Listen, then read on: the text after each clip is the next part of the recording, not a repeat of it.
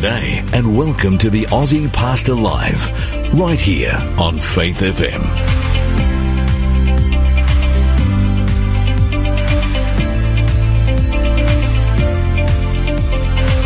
G'day, g'day, g'day. Welcome to the program today. To all our listeners all over Australia, we're so glad you joined us. Are you there, Andrew Hunt? Yes, thank you, listeners, for joining us. We are very glad you have. Actually, I know you're there because I'm looking at you. I'm staring at you. It's good to be in the same studio again, isn't it? It is good to be in the same studio. Not flood isolated or COVID isolated.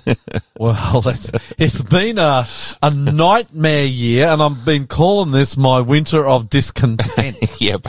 I've had COVID, I've been flooded Yep. and Flooded life. twice. Yeah, well, March was, the first flood was not really winter, is it? Oh, yeah, good point. Uh, the second one, the winter of my discontent. Uh, everybody seems to be sick with COVID, struggling and battling, and yet most of us, praise God, are surviving. You survived, Hunty. I did. Yeah, although you got pretty sick. Yeah, I got COVID again. You reckon you've had it twice? I've had it twice for sure. Well, we don't know for sure. Well, the test prove I've had it once. Well, yes, you had it once. Did you have it twice? I'm certain of it. yeah, I wonder if there's any way you can find out. Well, I lost my, t- I even lost my taste, which is one of the clear symptoms for Some the would first say version that of COVID. Without being trivial, might be a good thing for both you and me. me to be tasteless. I can do that anytime. Oh, we're glad you're here anyway. We are Au- so glad. August 2, Yes, what happened? 2022, big day. What happened? Big day in history. Mm-hmm. This one, 1830. Charles X of France, but you've never heard of him, Nope. abdicated the throne unable to resist the July Revolution. In some sense, this was the end of, if you heard of this, the French Revolution. Okay. Yeah, Charles X ab- abdicated. I bet you know this guy, Wild Bill Hickok. Heard the name. He's a gunslinger from the old west. Mm-hmm. In 1876, on August 2, he was murdered in the town of Deadwood. What a name for a town. Deadwood. South Dakota. Yep. That was the end of Wild Bill. 1934, August 2. Adolf Hitler, the Chancellor of Germany, became the country's Führer. He actually merged the, these were two different roles before this guy came, before this psychopath hit Germany. Yep. There was a Chancellor and there was a President and he merged them and he became the Führer. Do you know what Führer No. actually means? No idea. Great leader. Fact was that guy was anything It's an oxymoron. oh, he was he was anything but a great leader. What a what a cursed man he was, and what misery and mm, heartache and mm. death he brought to the world. Indeed. August 2, 1943. Ever heard of PT Boat 109? Is that McHale's Navy? No. That's a Hunty, that's a terrible answer. It was John F. Kennedy who later became the American president. It was his boat. His boat, right. And in 1943, on August 2, Kennedy's boat was sunk by a Japanese destroyer. He ended up on a little island way up in the north of the Solomon Islands. You know what? I've been there. Cool. So him and his man ended up on this island. They're marooned until a couple of indigenous young man boys come along in a canoe. Guess what? What happened? You won't know this. They were Seventh Day Adventist boys. Good on them. They belong to the church I belong to Yep.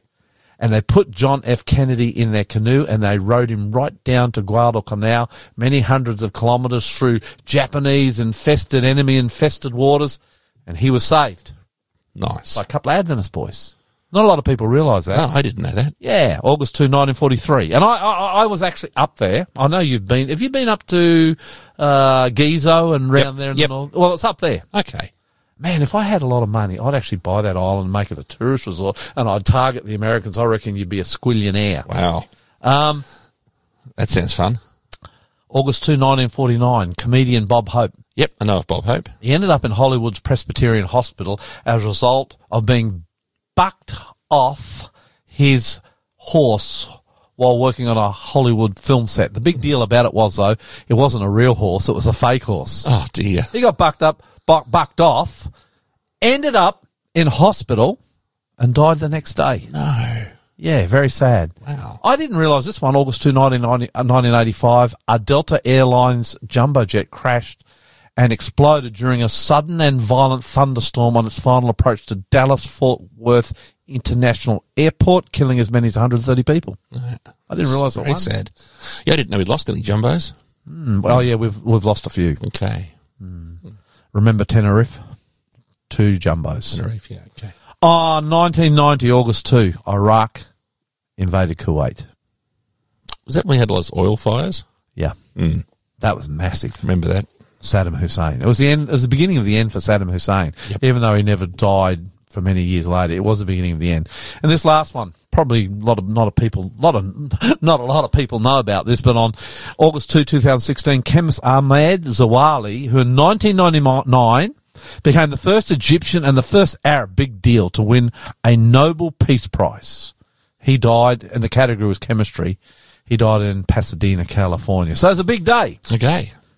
This is a big day too. Why? is. Because we're here with you. Yep. We're going to be worshiping the Lord Jesus Christ. We're hoping and praying that you will see him in all his glory and beauty and honor. But to do that, we're going to start with a prayer. Well, hang on. Let me tell our listeners who's coming up in the program. Couldn't we have done that after the prayer? I suppose we could. Who's the handbrake? he calls me a handbrake. He calls me a handbrake. Okay. What's normally The- the- you that holds us up. Let, let, let one handbrake hand over to Hand over to the other. Okay. Well, look, we've got um, Harold, our resident historian, and I know his uh, topic's going to be very, very interesting. This one's got a real twist in it. Yes. Uh, yes, it, it really does. That's right. And the will- story is a beauty and it's got a real twist. And we've got your mate, Colin Raymond. He is a friend of mine. Yeah. Yeah. Mine too, actually. And, And he's got a beautiful story. And of course, I asked the Aussie Pastor. Yep. And if we get time, a Bible study. Oh, pray we get time. All right. Hey, there's going to be some beautiful music in between too. We've got plenty of good music as Now, well. can I pray? Please. Actually, I think you were right, and you had it. You had the timing. You, you know, you had the program right. I was wrong. Ah, I wish the. I wish our listeners. I wish this was a video. sometimes. I'd have to behave then. They could see how you're playing up. You are playing up. That's what I do. Let's pray. Go with your strengths. Father in heaven, you are a good God, and we come here today with joy, praising your name for life. Things are difficult out there, people are struggling, but still we have you. We will always have you, and I just pray today that your name is going to be lifted high in this program. People will see you for, and you are, for how beautiful you are. In Jesus' name, Amen. Man. You're listening to the Aussie Pastor here on Faith FM. This first song, now it's called "What a Friend We Have in Jesus." Yep. It's a beautiful old song, but I don't know who's singing it. And that's because I could- deleted that off the run sheet. Could you answer for us, Mr. Hunt, why it is that I don't know who's singing? I tell you what, listeners, I'll let you know after I play the song who's singing it, all right? Oh. You, Are you ready? Oh. Yeah, it is a beautiful song.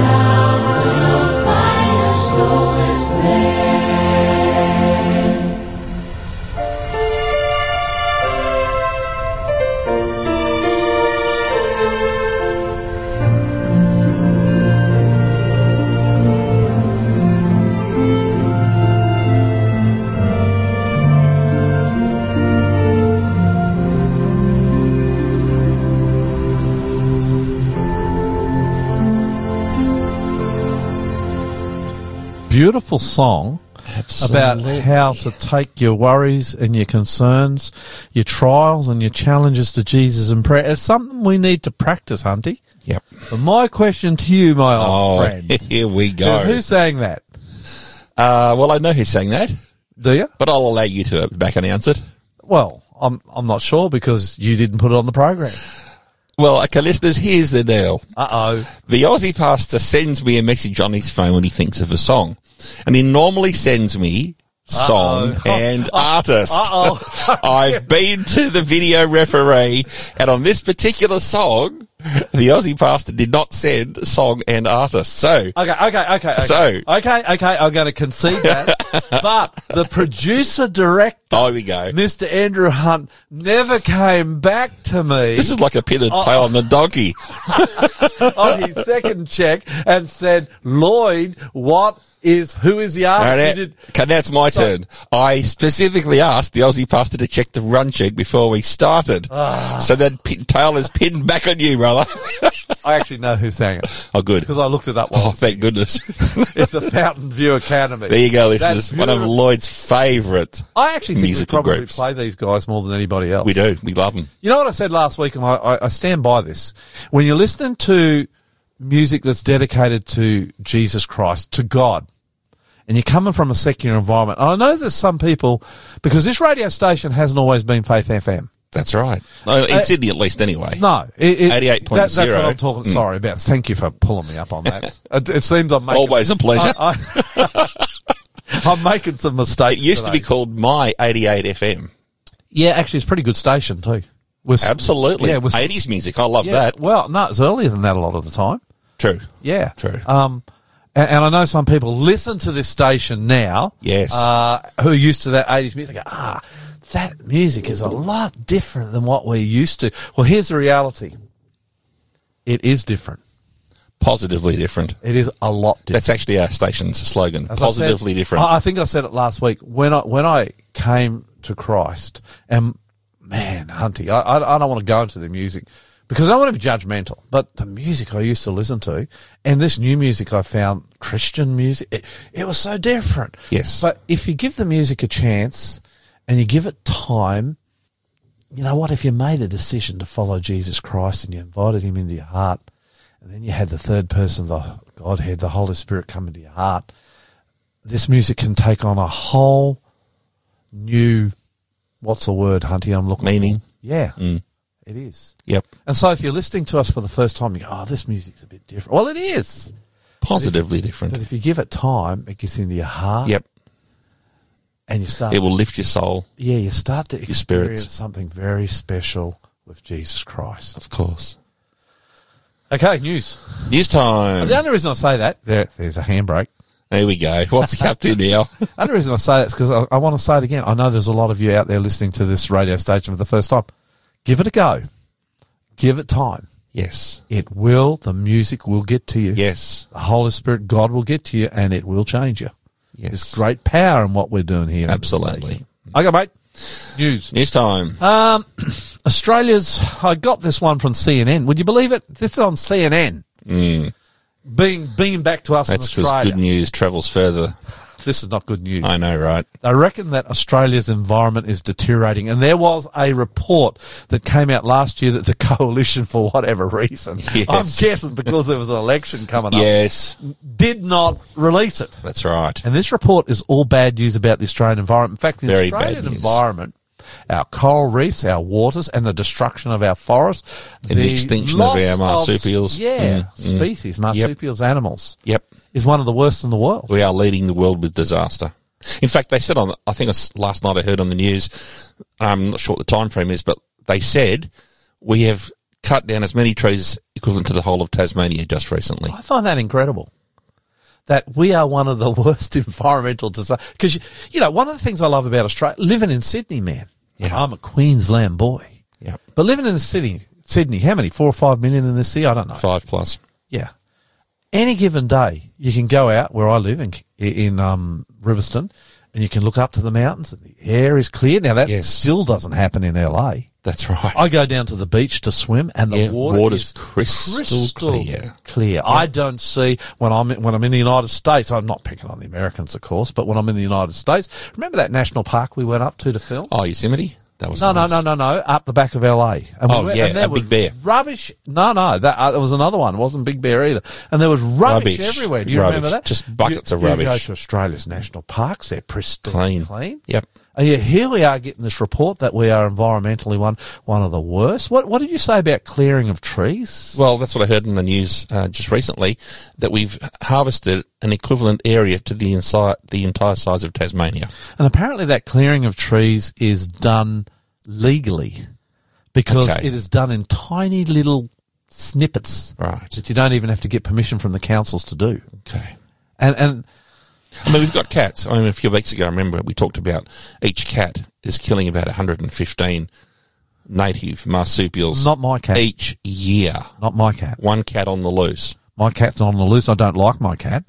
Your- Yours is indoors. He is. Mm. She is. She never comes out. Uh, as I said, I don't like the cat, but The cat doesn't like you, probably. oh, you can be very sure. Because you're a friend of the dog. the ca- By association, the cat I, hates you I said it before on this program, and I'll say it again. I saved the cat's life twice. at, at personal It- cost. it- at very great personal You- you've cost. been That, emergency. that cat should be most grateful to me, and it's not. That's right. I come home uh, from a trip, so I've been away shooting with you. It doesn't even greet me. If it sees me, it sticks its nose up and walks the other way. you know, we lost a lot of koalas in the latest bushfires Yeah. and platypuses and uh, what are those animals going? Wombats that go on the ground. We burnt a lot of our precious. Love, Indigenous Aus- wildlife. love Australia. Care for your environment. It does matter. It does. And we live in a beautiful country. Yep. And this report probably should be alarming to most of us. Yep, me too. What about this? The world's most powerful passports. Have like you looked. Have you looked at this this yet, Hunty, or not? Because I want to ask. I've I'm always considered that the Australian passport's one of the most powerful in the world. Well, it is, but what do you think's the most powerful? Did you look at it or not? oh, yeah, I had a look at this story. Ah, yeah, yeah. So you know. Number one, Don't know. guess. Australia. No. Japan. Well, you know what? If I was travelling around the world, I'd be much happier on an Australian passport than a Japanese passport. Well, if you're travelling around the world on a Japanese passport, you could get to 193 different countries. If you were travelling, but without a visa, yep. If you were travelling on an Australian passport, you could only get to 185. But the reason I said Australia is better is, and I have been, I have been pulled over and thrown in jail in Switzerland, And, rightly so, I might add. and in the Middle East. And when they see your passport's Australian, they go, "Oh yeah, he's right. Let him go." That's not always the case, actually. No, well, it used to be. Best passports. Want me to read it out Yes, fast? please. Japan number one, 193 destinations. Yep. Singapore, South Korea two, 192 destinations. Germany, Spain, 190 destinations. Number three. Number four, Finland, Italy, Luxembourg. Would you be little, little Luxembourg? 189 destinations. Uh, number four, uh, number f- oh, that was number four. Number five, Austria, Denmark, Netherlands, Sweden, 188. Number six, France, Ireland, Portugal, United Kingdom, 187. Still no Australia, Hunty. Number seven, Bel- this hurts. This really hurts, this Oh one. dear. Belgium, New Zealand, Oh dear. Norway, Switzerland, United States, 186. And then comes Australia at number eight, at the back of the field with Canada, Czech Republic, Greece and Malta, 185 destinations. Hey, what is the worst passport in the world? Oh, yes, this please. is kind of sad. 105, number 105 in the world is North Korea. Number 106 is Nepal, Palestine. 107 Somalia. 108 Yemen. 109 Pakistan. Num- 110 Syria. Number 111 Iraq. And coming last 112, and this is sad, Afghanistan. Oh dear. And they can only get to 27 destinations. Hmm. So they've got Japan 183 destinations without a visa. Yep. Poor old Afghanistan, who suffered so much. Yep. They can only get to number 27. I thought that was interesting. Mm, very interesting. Last bad news. Yep. Paul, although you couldn't say the passport was bad news. No, Well, bad news if you're from Afghanistan or Yeah, true. Pakistan. True. What do you think about this one? A million homes around Australia in a rental crisis sit empty. Oh, it really bugs me. Let me tell you, Lloyd, I, there are people in other countries that see the rate that our properties are going up. And if you bought a house in Sydney 18 months ago, it's nearly doubled in price. And so they're rich people from other countries just investing in property. Oh, rich from other countries, are they? Investing. How in sure are you of that? Are you about to contradict me? Yeah. I suspect I'm going down. Most of the people who own these homes are not from other countries. They may be doing well, but they're not. And they do two things with them. They either Airbnb them, Yep. and there's, I, I hear, I've never done it. Well, I've, I've actually used this service, but I've never been the one to, Yep. uh, profit from it. I hear that Airbnb is a pretty profitable way to run your extra home or Okay. homes. Okay. So they Airbnb it or they just leave it empty as a holiday, home Holiday and house. come when they want to. Hmm. I think the tragedy is that there are so many people. There are Austra- there are Australians right now who are living in tents, good Australians who can pay their rent simply because they can't get a rental. There, there's a lot of Australians who are currently paying six, seven hundred dollars a week rent, but the banks won't give them a loan for five hundred dollars a week. Well, the reality is in Sydney that the average, I know this, the average rental is $620 a week Oh, and really? going up. And going up. We've talked about this on and off We have. through the weeks. Um, yeah, so a million homes sit empty. Not sure what we can do about that. I suppose the government could start to tax empty homes. They do that in some countries. Uh, Some countries they fine you for having an empty home. Really? Yeah, they do. But in this world, in in in Australia, in our world anyway, we don't do those sorts of things. But it is a worry when you see more and more Aussies who are who are out of um out of a home. Yep. Ah, good news. Yes. What do you think about this idea of indoor farms where they go and get warehouses, set up lights? I love it. They're doing it in Hong Kong, And rooftops? mostly in warehouses. Yeah, it's great. they don't use dirt to plant their No, plants. it's hydroponic. It is. Mm. And they're growing the most beautiful vegetables. They can decide how big they are, what colour they are. They don't have bug problems. There's no pesticides. No, And, and they're saying this could be the future. Right. So you've got Hong Kong now, which is just a tiny little place. I've never really been to Hong Kong. I love Hong Kong. yeah, apparently there's not a whole lot of room. No, it's jammed. True. Yeah, yeah. Well, it's interesting to me that they're growing now 15% of their food That's great. in these warehouses where they stack the plants one on, On top of other, each other. Yep. sometimes up to four or five stories high in huge warehouses. 15% of the food is being produced like this. It's just a good news story. Do you reckon that could be the, yeah, it is, isn't it? Could that be the answer to the problems the world faces? Well, if we could grow food? food locally, we'd save a lot of diesel moving food around. I wonder whether that food's as good for you as the food grown in the ground from the farm.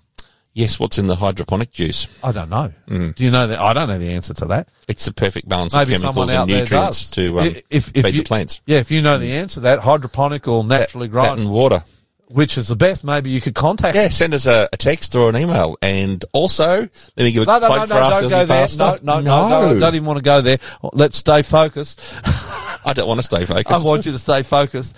If you know whether hydroponic or growing in the dirt is better on the farm, so hydroponic or on the farm, text us. What's the number? Yes, uh, text us on 0488 880 or send us an email, info at aussiepastor.com. Maybe there's a farmer out there, Hunty, who Yep, can let us that. know and we'll read it out later. I'd be really very interested in that. Yes, please. So look, there's the news today. Uh, if it's bad news, you know the gig, Hunty. Yeah, If it's absolutely. bad news, Jesus, you, he will walk with you through it. He will see you through it and he'll come again. If it's good news, praise God. Amen. Good news, praise God. Bad news, remember Jesus with you. Look up to the east because soon he's coming back. You're listening to the Aussie Pastor here on Faith FM. This next song from Anthem Lights. Well done, Hunty. You got the name of this. you like that? Here we go. Even though it's my, Here we go. Even though it's my fault, I'm trying to lead. Dig. I'm it. trying to lead the listeners astray. Well done, Hunty. You got the you got the the singers The up song and artist. Anthem Lights, and they're singing this. This is a beautiful song. We sing this at New Hope too. By the way, if you want to come to New Hope Church this yes. Saturday, Come 10 o'clock Saturdays. yeah, good Bible For Samuel. Place, Quakers Hill behind the Aldi in the Life Anglican Church. good Bible study, good singing, good worship, Great fellowship lunch. Bible Bible based preaching. Beautiful fellowship And if you lunch. stick with us after church, yeah. Vegetarian fellowship lunch. Yep. Hey, we've even started at church, Hunty, to give hot drinks. Uh, We've never done that. I know, it's a new feature. I wonder if it'll be there this week. I hope so. Hope so. I had one. Actually, I did too last when I, week. When I first came, Nice. I had a decaf coffee. Yum. And then I had a meeting after church. One of my elders, the head elder, actually, was it the head elder? I can't remember. That was Wayne Boehm. Uh-huh. Goes and gets me a hot cup of water. there was no Milo. There was no chocolate. There was no decaf coffee. Think of the benefits. No calories, no I- caffeine. I, I think that might have been in his head. But anyway, we sing this chi- we sing this song at church all the time. It's a very moving song about Jesus and how much we love him, but more than that, how much he loves us. It's from Anthem Lights, My Jesus, I Love Thee. My Jesus, I love thee. I know thou art mine. For thee, all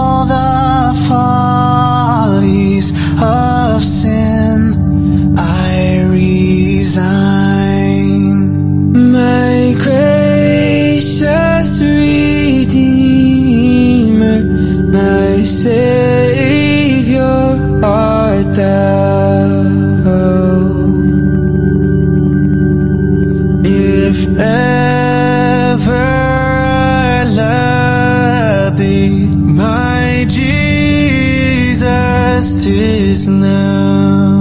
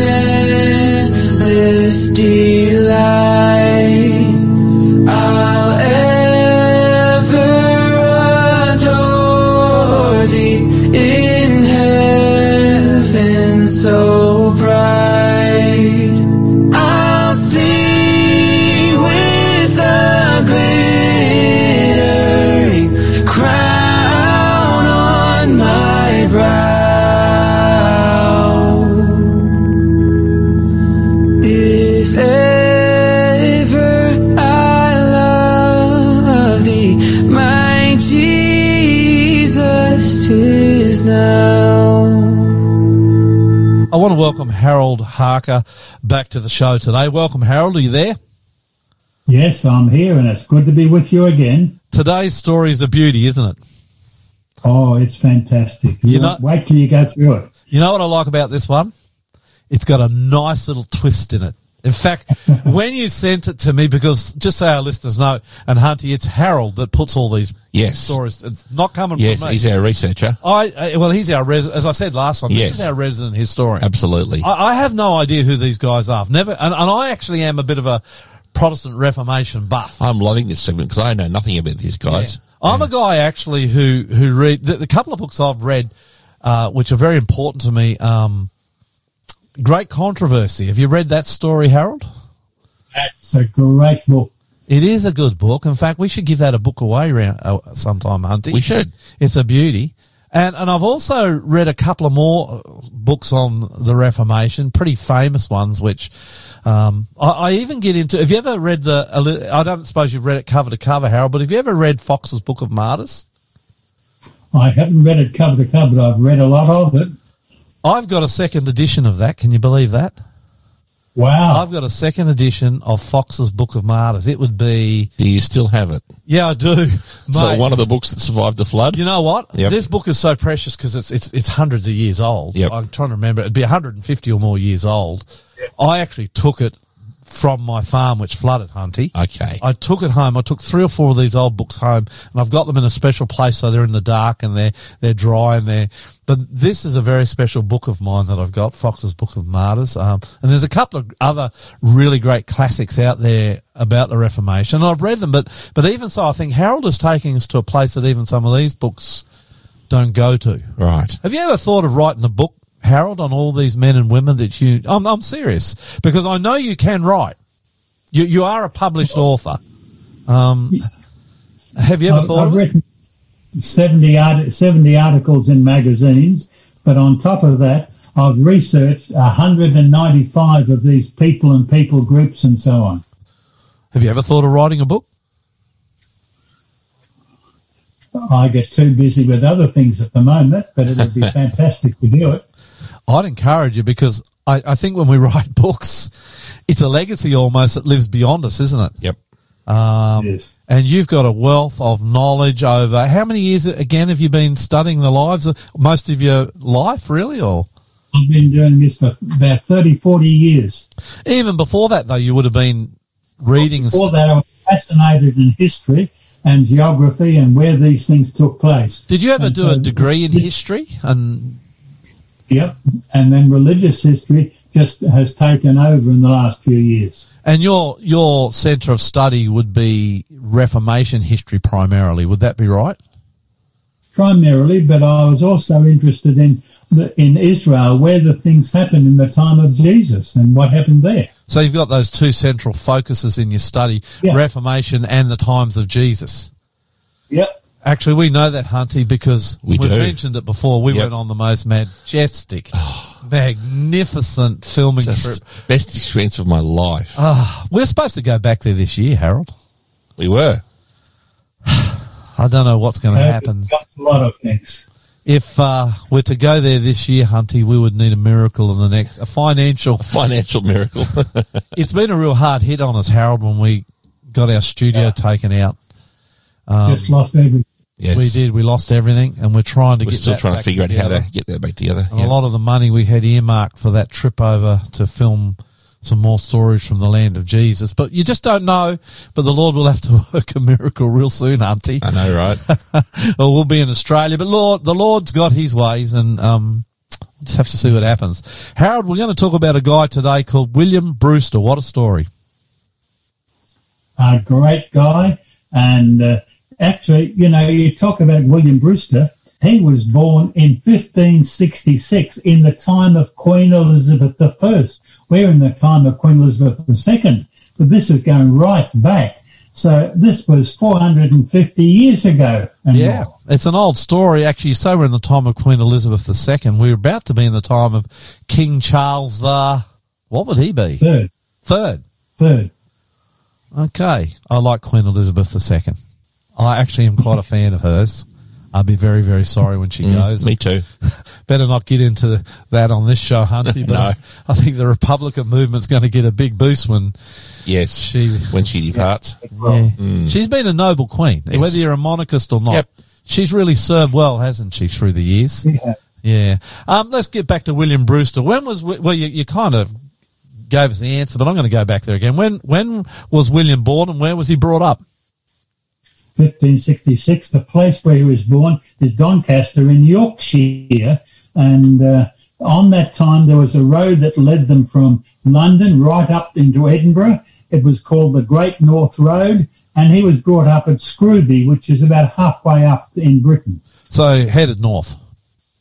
Yeah, That Great North Road is still there, by the way, isn't it? it is.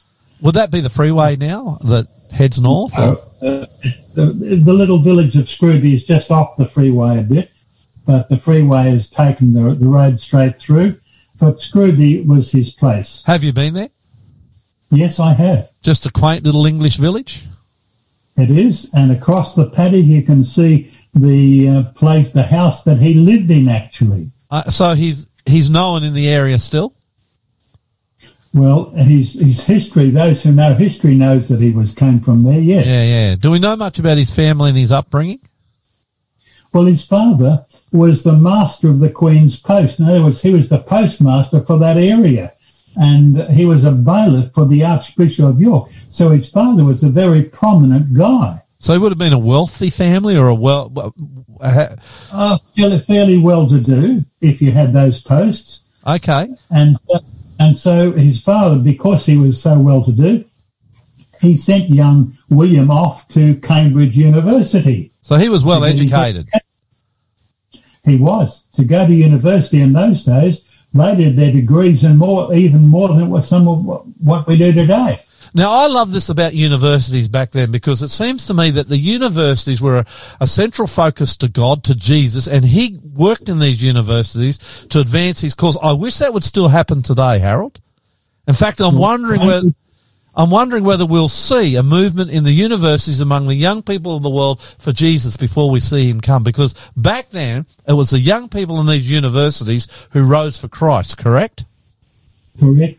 And Cambridge University was the centre of that. We've talked about it with John Wesley Yep. and the group that met there. And this guy, William Brewster, he was attracted by a group of others who had the same sort of feeling and they really wanted the scriptures and they studied it. So he gets caught up for Protestant group at university. He joins Yeah. in with them. They have an impact. Would it be fair to say this is where he met Jesus as his personal saviour? For sure, he would have really been completely committed to Jesus uh, from this study. And he's young. I think we've got to remember that. This guy's young. Yep.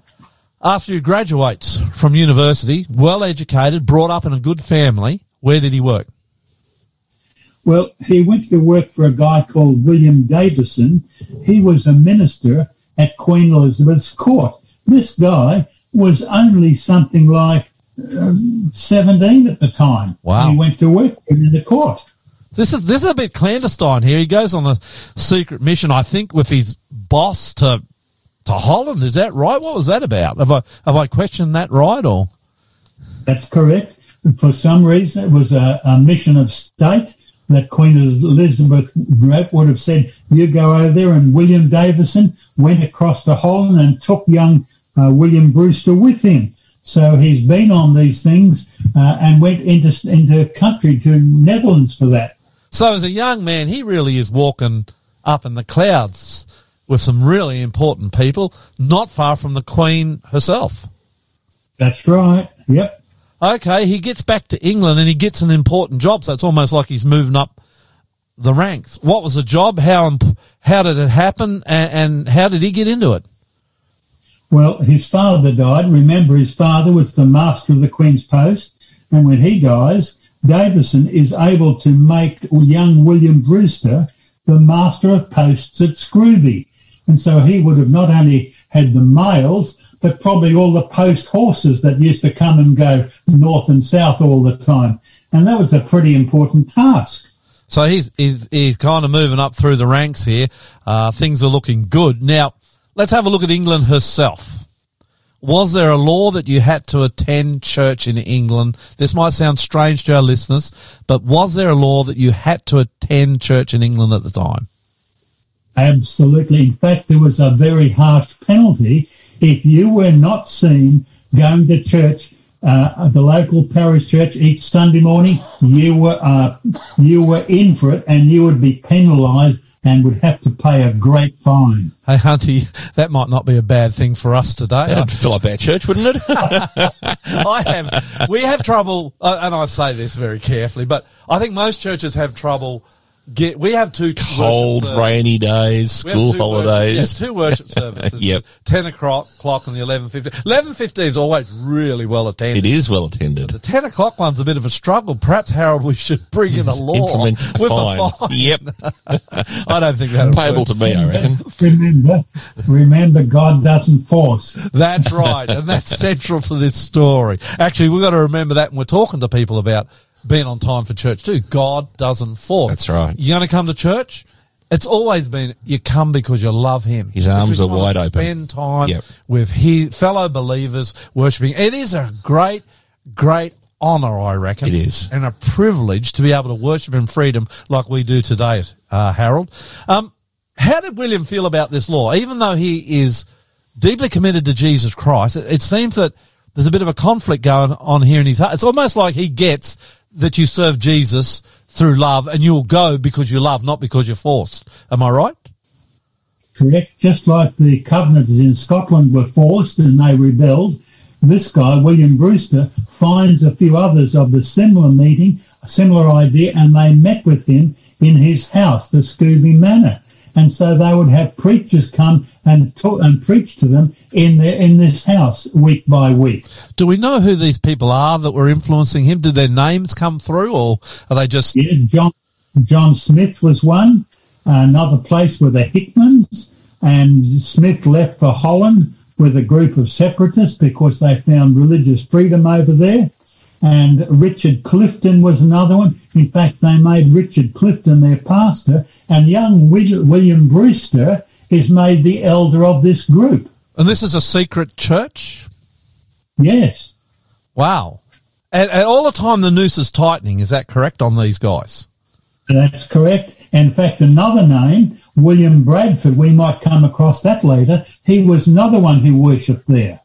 And a John Robinson, we'll come across him again too.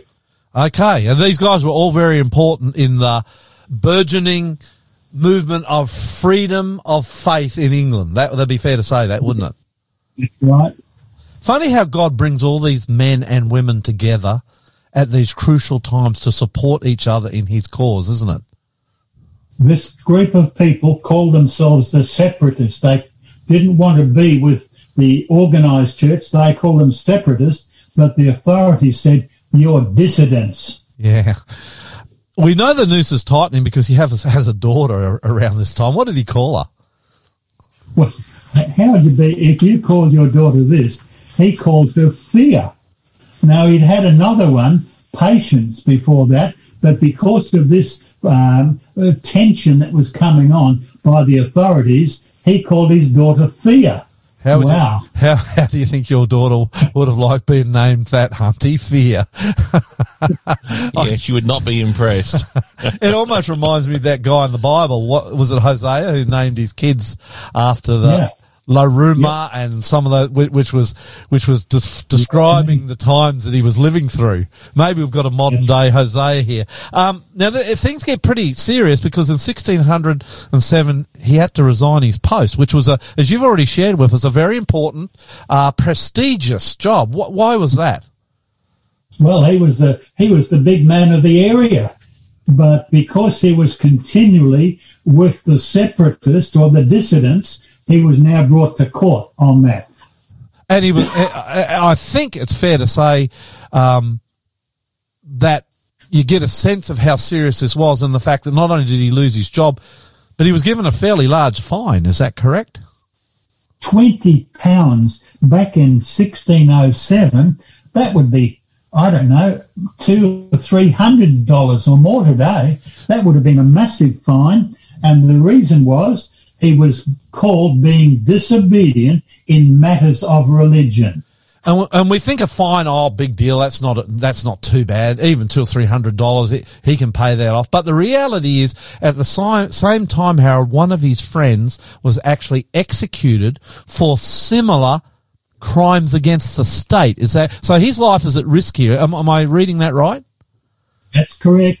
In fact, when his his friend John Penry is sentenced to be hung for this, he says, "I better get out of it." And so he said, for the sake of conscience and religious views, he was with the group who arranged to go across to Holland. So he tries to escape, but it doesn't go too too well. What happens?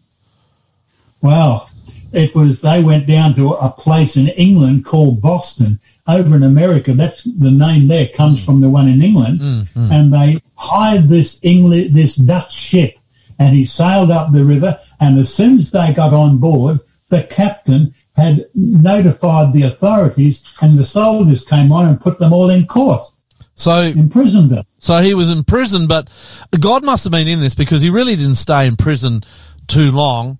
He gets out of prison and he attempts to flee again, and, and his second attempt doesn't go well either. Is that correct? That's correct. I'd like to take you to that place, Boston, and take you to the, the, the moot hall where he was in prison and he'd climb up the steps to the court. But finally they're all freed and they go north to the Humber River and they try and do it again. Actually- and they, the captain said, men go first. And so in this muddy river, the boats got stuck in the mud and they had to wait for the tide. And finally the men get on and just then a company of soldiers turn up with weapons Oh, and the dear. Dutch captain says, anchors up, sail away. And they left the wives and children and the guys are on their way to Holland. Oh dear, Hunty. That's that's something. I, I, dear, I, I know it wasn't on purpose, but usually we'd go the other way around, wouldn't we? Um, We um, would. By the way, uh, Harold, I hope we get to England in the not too distant future and are able to film this story and go where you just shared with us because it'll be a very exciting story. And we're about to get to the twist here, and it is some twist. He flees to Holland to the Netherlands, I guess, and that seems to be a bastion of Protestant freedom at the time. Am I seeing that right? That's right. They get to Amsterdam. In fact, there's the Pilgrims Church in Amsterdam that you'd want to see. Uh, but the group of them left Amsterdam and went down to a town called Leyden. And there they built their place. John Robinson was with Brewster and the other guys, and they started a little print shop there. And over in Holland, they had more religious freedom, and they were starting to print uh, books and pamphlets and worship as they wanted to. Did they send those books and pamphlets back to England? Yes, they did. They wrote the book, The Perth Assembly. It was smuggled back into Scotland. The news came to the ears of the king, and orders were given over to Holland. Grab these guys.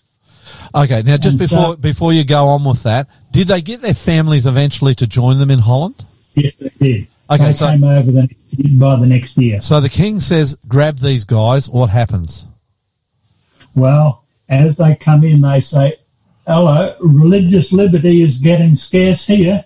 We'll have to go to a place that's completely no pope, no king. And they said, we'll go. To, and this is the twist. Where did they go? I love this. This is the twist. I never expected this when I read this story.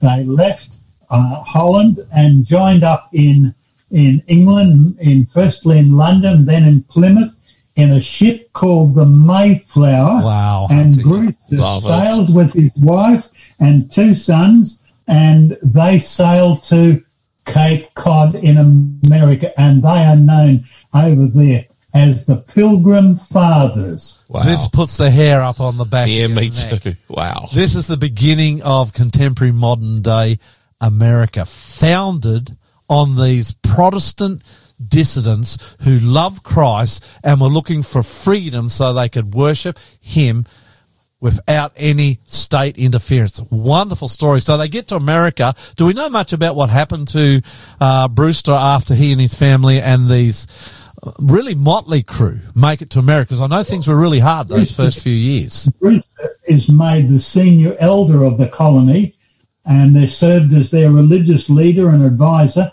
and the governor was another one of their guys, William Bradford.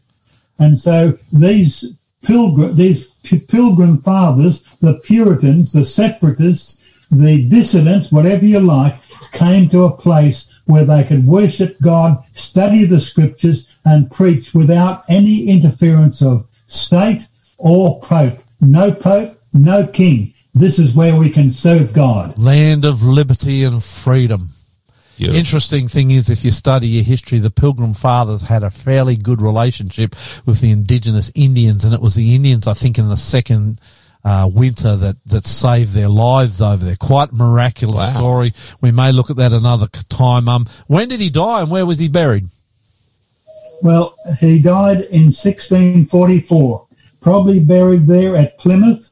Uh, we don't actually know where it was, but his name lives on in Boston Harbour with some of the islands being called Brewster. Yeah. So here you have the story, and it's a wonderful story of one of the Pilgrim Fathers, the backstory, not a story we hear often. Do you think, Harold, when you look at his life and his story, we can learn anything about that today? Well, again, the thing that shines out, he loved the Lord, he loved the, the Bible, he studied and he preached it, and he lived what he read. He lived the sermon that he preached to others. It's consistent what you say every week about these guys. They had a close relationship with their Lord Jesus Christ. And I think that America grew into being the, I think unquestionably, the greatest nation in the world because their foundations were rooted in these men and women who loved mm. Jesus Christ more than they were afraid that Yep. they take it to the Prepared to sacrifice it all. Everything. And, and I think if you wanted to see America ever return to its glory, they would need to look at the faith of their founding fathers. Wow. Because they've drifted far, far from that, Harold. And I think that's one of the reasons they struggle. Um, That's right. Look, thank you very much. Another fantastic story. You enjoy that one, Hunty? That was a ripper. Did you like the twist? I love the twist. I didn't have a clue we were going there. And I, I really, I suppose because I'm into history, I, I really enjoyed that. Thank you, Harold. Thank you, mate. You're welcome. See God you next time. See ya. You're listening to the Aussie Pastor here on Faith FM. Fantastic story, Hunty. Yeah, absolutely. Fantastic, fantastic. I, I just didn't know about that twist, and I, I really enjoyed it. To be honest, as I was getting ready for this interview, this next song, I mean, these people we talk about who give their hearts, their lives, and everything to Jesus, when they get to heaven, when they first see Jesus when he comes, resurrection, what a day that will be. And these three young people, Annie, Melita, and Von, are three Adventist, young Adventist Filipinos. And they sing this old, grand old hymn. They sing it beautifully.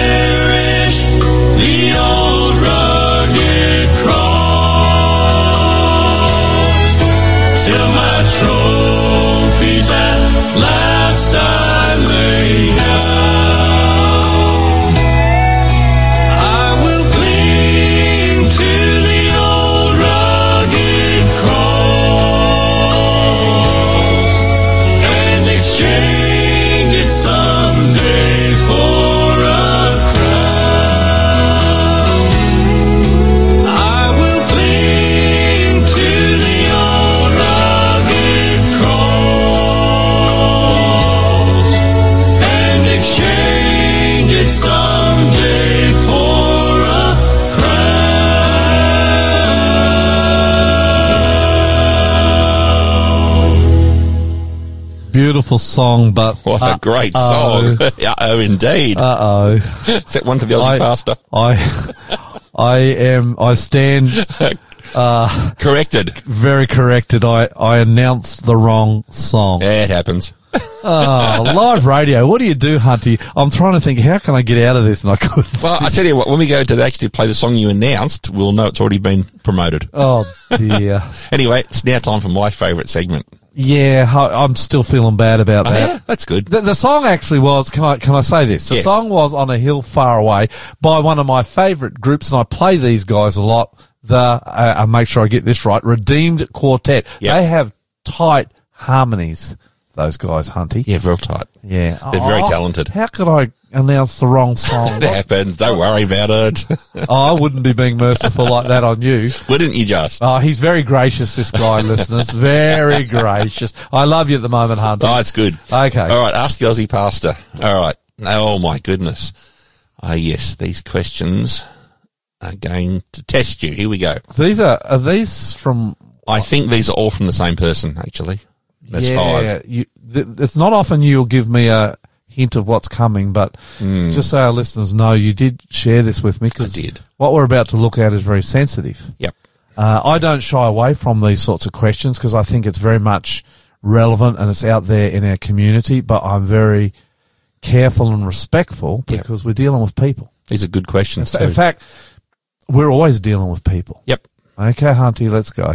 Why does the church seem to single out LGBT sins while ignoring others?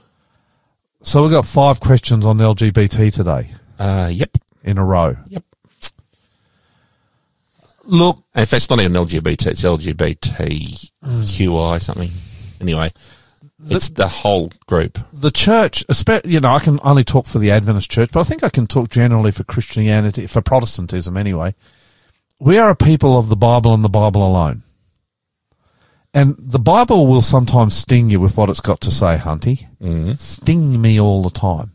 And one of the areas that stung me on when I was coming to Jesus was my, how could I put it? Um, my choices of lifestyle.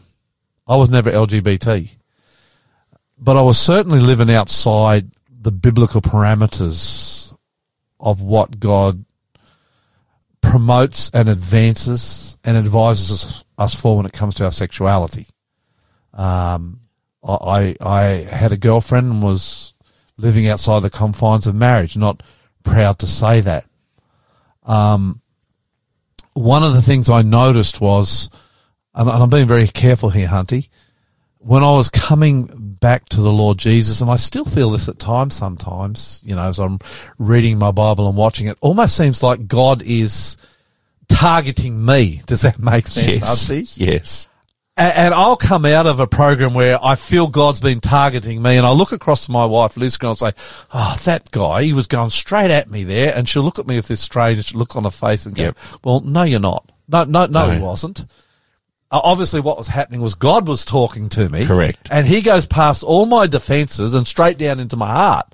And sometimes I, sometimes I don't get that it's God, and I and I and I put that onto somebody else. Now, Yep. sometimes there are churches in the past that do, especially in the past, that do and have purposefully targeted LGBT people. There's no doubt about that. While ignoring a host of other sins in their own lives and their own churches. Yep. We've seen that. I don't think the church does that so much these days. Do you, Hunty? I I know if you're a member of that group, you will feel it. If you are a member of any group that's living outside the parameters of Scripture, you're going to feel it. If you're coming to Christ or you're within His environment, you're going to feel it. And that's mm-hmm. my point. Mm-hmm. The Bible talks about LGBT behavior, and the Bible prohibits it. But the Bible pro- prohibits, and this is what we've got to get clear, Hunty, it prohibits any sexual activity outside the marriage covenant between a man and a woman. So it pretty much prohibits most everything that's being done out there today, Hunty. I mean, if you look at Australia, our own Prime Minister lives outside, and I'm not not accusing the Prime Minister, not judging him, but he lives outside that marriage covenant. I lived outside that marriage covenant. That God said that is the only place sexual relations can Let, occur. let me point out, listeners, that was before the Aussie pastor became the Aussie pastor. Yeah, mm. yeah. Well, no, I don't live outside it now. I'm mm. I'm married to a to a single woman. when I say single, She's married now. One single, one woman. Yep. Um, so I think sometimes in the past I would acknowledge, yeah, perhaps the church did target specifically LGBT while ignoring other uh, sexual predilections. But I'm not so sure that it does now, Hunty. I, I mean, I, I'm a pastor of a church. I've, Well, got, this I've next- got people in my church that are LGBT. We don't target. This next question will tease you out your first question. okay. Why do some churches accept LGBTQI clergy and members while others don't? Uh, simply because some churches adhere, and the Adventist Church is one of these churches, more closely to the Bible than others. It is as simple as that. I mean, the Bible prohibit, prohibits LGBT behaviour. Um, that's not a personal view of mine. It's just simply what the Bible says. Now, some people will argue that, and they do, and they will try to show that the Bible doesn't prohibit it. But I think a fair reading of the Bible by anyone says that it does and that that simply is the reason. Some pe- some, some churches uh, adhere very strictly to the Bible, and Yep. it's and it's what it has to say on sexuality, not just in LGBT Hunty, in everything when it comes to sexual uh, practices. And again, the Bible's very clear. So, so for me, I, I don't get so much into what the Bible says negatively about sexual behavior. I look at what the Bible says positively about it. Does that make sense? Yep. And to me, the Bible is very positive about sexuality. But God says, this is not Lloyd, this is not my view, this is what the Bible says, Th- uh, uh, and as Christians we believe it's what God says, that all sexual behaviour must be within the confines of a marriage between a man and a woman. That's it. I mean, you can argue that, you don't have to believe that, and I respect that actually, Hunty. Yep. You don't even have to practice that. I, I respect that if that's how you feel. But I think you've got to acknowledge it's not what the Bible says. And it's just a fact in the Christian movement that there are some churches, not just on sexual behavior and a whole host of other things too, that do not stick that closely to what the scripture says. And I suppose when you choose a church, you've got to choose a church that's either in that direction where the Bible doesn't matter that much, or you choose a church where the Bible matters a whole lot. I'd advise you to choose a church where the Bible matters a whole lot. The Bible will tell you stuff, it'll sting, man. Man, it stings. Mm-hmm. Uh, I've been stung by the Bible and still do at times. It gives me, Me too. it gives me a direction I don't want to take, Yep. but I take it in faith. Yeah. It always works out in the long run, even though it's easy. So, so that's why you have Christian churches with different views on this particular subject. Hmm. Yeah. Okay. All right. Why do LGBTQI people often feel so unwelcome in Christian churches? Oh, because some Christian churches are unwelcoming. What else can I say? Uh, also, again, so, so there is that factor. There are some Christian churches that are not welcoming LGBT people. I mean, let's be honest, let's be open, that's a fact. But there's also the reality, and I experienced this myself, that when you come into Jesus and he points things out to you, it's not necessarily that the church or the people in it are, uh, are making you feel unwelcome. It's the message itself that makes you feel unwelcome. You see, Jesus calls us to change and it's not easy. The changes that Jesus takes us on often hurt big time. And there's nothing that hurts more when he's changing you through the power of the Holy Spirit. It's a beautiful experience, but it's painful when he's changing you in areas of what you feel are your identity, how you are, who you are, even how you are, you may feel you are born. But he changes you and he changes you and, and you change by looking at him. Does that make sense? And that will make you feel uncomfortable. And that will make you feel, uh, at sometimes, uh, I guess, unwelcome. So I think there's, there's two aspects. Some Christian churches are unwelcome of LGBT. Others are not. It's just the message that can make you feel on edge. Hmm. All right. Question four. Is there a place for LGBT people in the church? Is there a place for you? Yes. Are you a sinner? I'm a sinner. Is there a place for me? Yes. Of course there is. Hmm. There is. There's a place in my church. There's a place in every church, not just for LGBT people, but for everybody. Jesus loves people. It doesn't mean that Jesus leaves us where we are when he first comes to us. He changes us, Hunty. I think that's the thing that's lost in this discussion is that when you come to Jesus Christ, he will change you. The, ch- the change will be powerful. It can be painful and it is beautiful and Jesus changes us. I don't care who you are. I don't care in the end what your sexual, uh, uh, um, what your sexual persuasion is. I don't care where you come from. I don't care what you've experienced. It doesn't matter who you are. If you're a human being and you come to Jesus Christ, make no mistake, and the Holy Spirit gets inside of you, you will change. And it's not a change that comes about by people. It's not a change that comes about by the church. It's not a change that comes uh, about by anything else and anything other than the Holy Spirit inside of you. It is intimate. It's often just between you and God and He changes you. Um, but while people are changing, they're always welcome in the church, Hunty. And God changes people in different ways. In He has different timing for everybody. Uh, we're all at a different place. We're all changing. Hunty, are you changing right now? Yep. I'm changing. I'm changing hugely. I'm going through some massive things with the Holy Spirit and God right now, but I'm changing. But while I'm changing, I would hope and pray that I'm in a church that will be tolerant, loving, gracious, and merciful We all need that. to me through my battles, through my failures. I hope and pray I've got a church that'll stand by me in my failures and will rejoice with me in my victories that will come through Jesus Christ. Okay, so so, the- so, so- is there a place for LGBT people in the church? There certainly is in mine. And uh, if there's not in a church you're attending, go and find another one. All right. Well, that leads into this last question, question five. Will the church accept a practicing LGBT person into active membership? That's the hardest question of all, isn't it? Because if question four is yes, there's a place for LGBTQI in the church. Will the church accept a practicing? Well, in my church, uh, I would say that 40% of the people who come, who attend, and I've, I, I'm just guessing, Yep. uh, who worship with us in what we call our Sabbath school, which is like Sunday school, 10 o'clock. Yep. 10 o'clock, who worship with us in our church service, who, who come and then and enjoy fellowship lunch with us. 40% of them are not what I would call active members. They're not on the books. Right. So not baptized. But they are active members. Well, they might be baptized, True. but they're not on our books. Yep. But they are still counted as brothers and sisters in Christ. And I think we get, this is not a way of getting out of this, Hunty. I think we get hung up on membership a little bit. Yep. Membership is not a, a pathway into heaven. No. You're saved by grace through Jesus And Christ. But the church does have parameters. And I don't think there's anything wrong with this.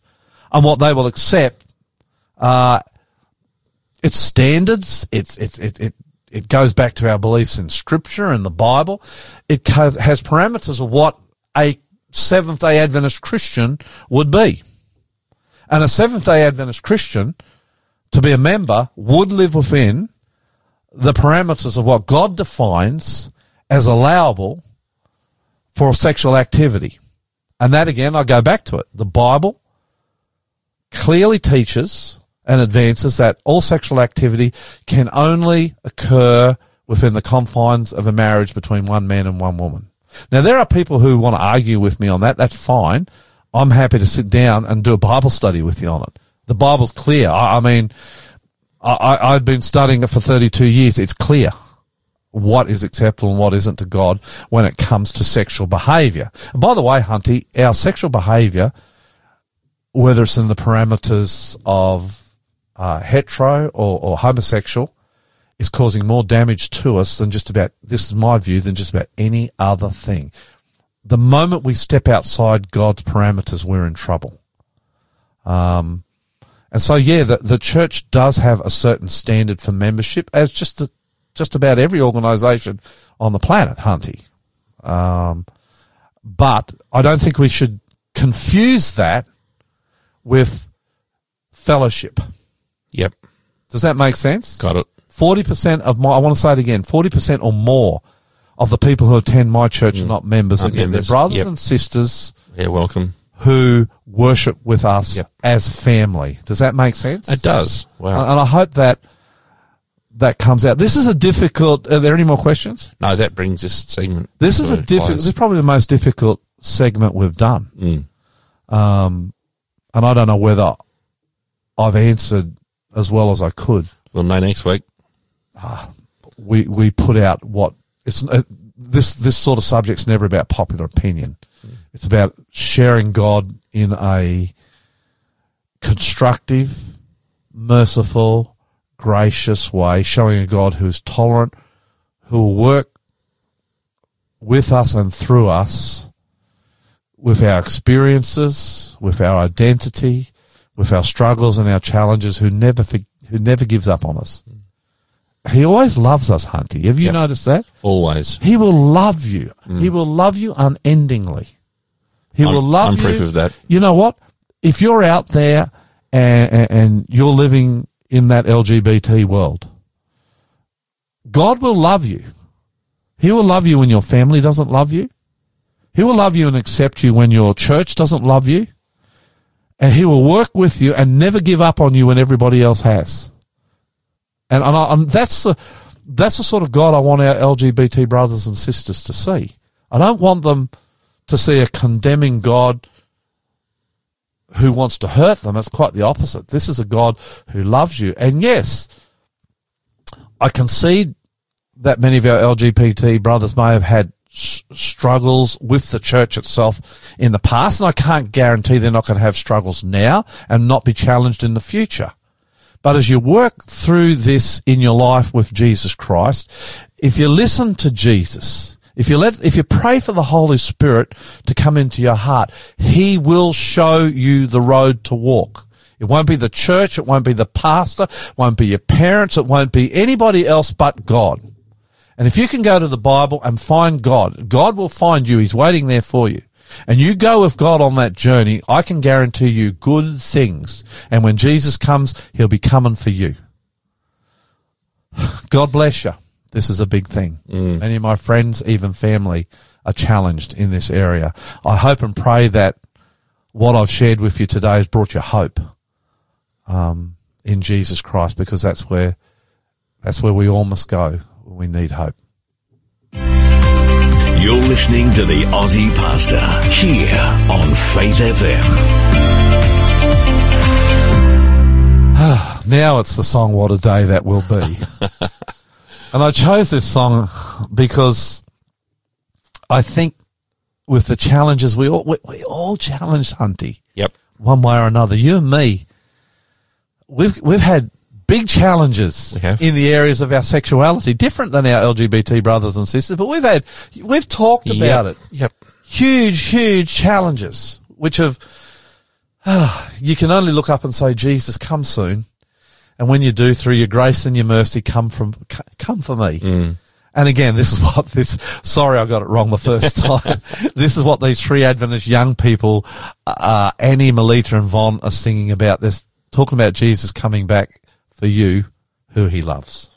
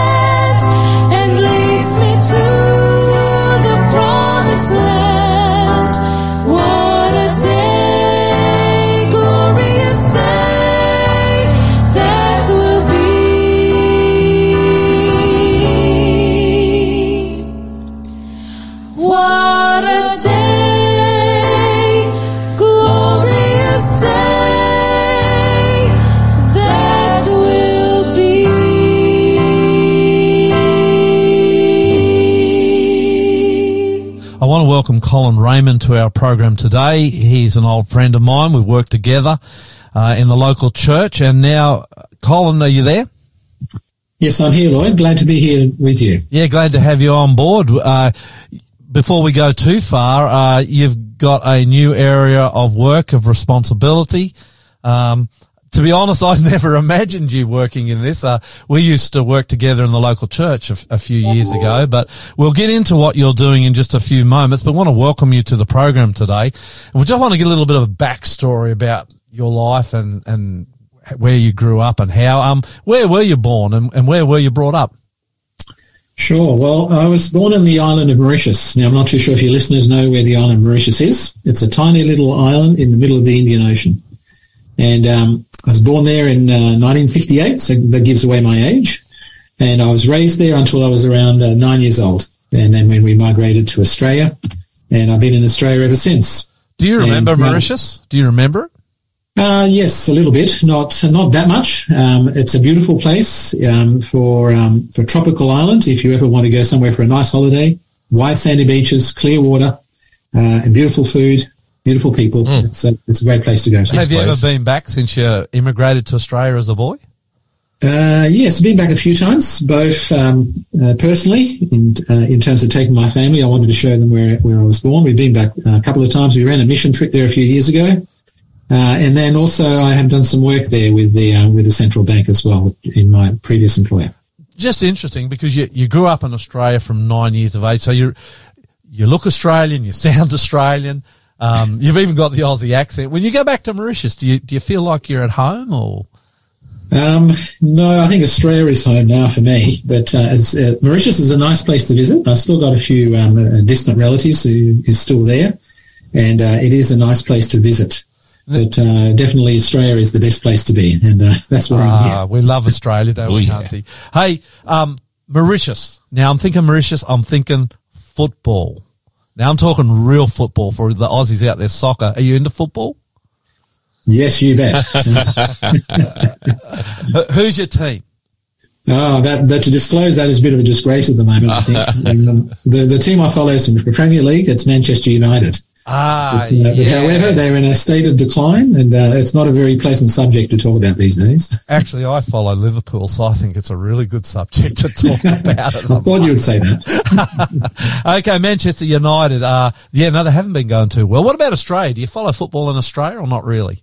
Uh, not really. Um, yeah, no, I used to, I guess, as a young younger man, but uh, these days it's more the sort of the uh, the, the true football. I enjoy the um, the different European championships and the World Cup coming up next year. Yeah. I, I enjoyed that part. Actually, Yeah. you look at the World Cup. It's it's you could believe in a modern day miracle seeing Australia there because I don't think too many of us thought they were going to make it. No, it was a very close call and a very long road to get there, but I'm glad Yes. that they, they, I'll be cheering for them when they when they get there. Yeah, let's hope it's not too short a stay, although I suspect it might be. They'll, um, they'll get at least three games, at least the, the preliminary rounds. they will, and I think we're in the pool of death too. So I, I don't know how that's going to go. Hey, hey, what's the name of the Mauritius uh, football team? Are they the Dodos? Um, no, well, the dodo was the uh, the bird that's native to to Mauritius. Oh, okay, okay. Is Mauritius any good at football? Um, well, I guess it's relative. Um, we think we're good. we think we're good, but when it comes to qualifying for various uh, competitions, we're in the African area. Uh, we struggle because we're a very, very small population, less than a million people. Wow. That don't- African Football League would be pretty hard to get in because there's some brilliant teams there. Yes, there are. Yeah. Uh, like, just for interest's sake, Australia versus Mauritius, would that be a fairly close match?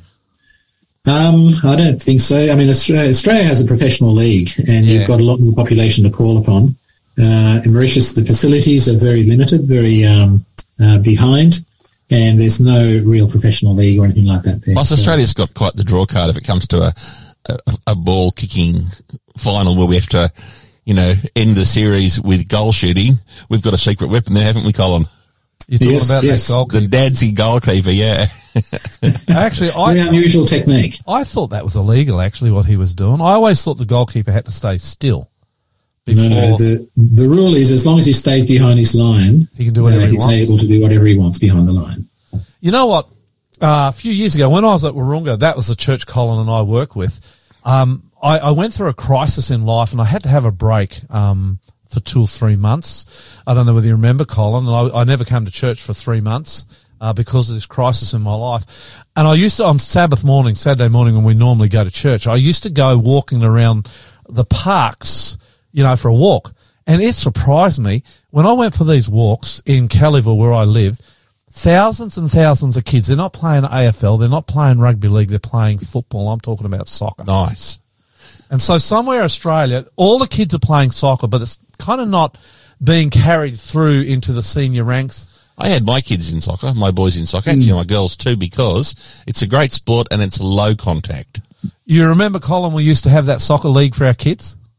Yeah, the Adventist Soccer League. Yeah. That was uh, great. Fantastic days where we ran a, um, a Sunday morning league for any children that wanted to come and play.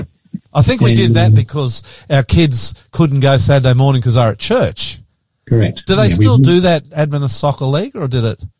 Um, no, it, it, it sort of um, petered away about four or five years ago. The main reason is now there are a lot of options for sport on Sundays as well, so there's not such a great need for um, providing alternatives for Sabbath school. I think back then we would have three or four hundred people at those soccer mornings. Was, was that, or have I exaggerated those numbers as pastors do? Yeah, no, well, they were there on the special gala days that we had. We had all the, um, around that sort of number. Um, but we had, uh, yeah, probably 50, 60 Oh, uh, okay. people. uh, 50, 60 to gonna three, 400. That's good Lloyd. I remember, you remember you guys used to play soccer, you and Albin and some others. Do you remember that? The kids would be playing and you guys would go over to that far field. I, I decided I'd go and play with them just for one day. Now I, But, but you're a rugby player. no, I can't play soccer for nuts. I just don't have them. But I went into the goal and I broke my finger on the one game I had with these Dear, guys. oh.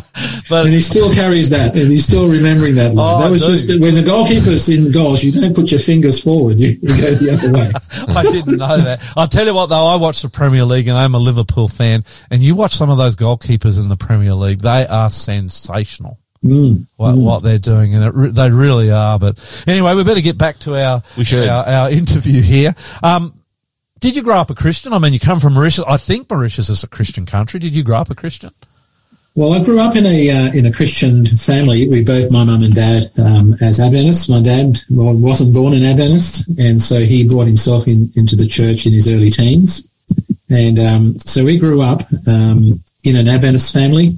Uh, my mum and her her mum was one of the first Adventists on the island of Mauritius. Oh, He was converted when a French evangelist came over and ran a series uh, there, and she gave her heart to Jesus, and so that was um, the start of the Adventist Church in Mauritius around that time. when you say your dad read, read his way into the faith, did he just read the Bible and look at the Adventist doctrine and go, oh, and end up there? Yeah, he, he had an interest in, in biblical aspects and, and in uh, prophecy, and so he studied. He was um, reading, and and he uh, found these in, of interest, and he um, then found the Adventist Church, and he brought himself to that, and he was um, given some studies, and he made a decision just before he was married.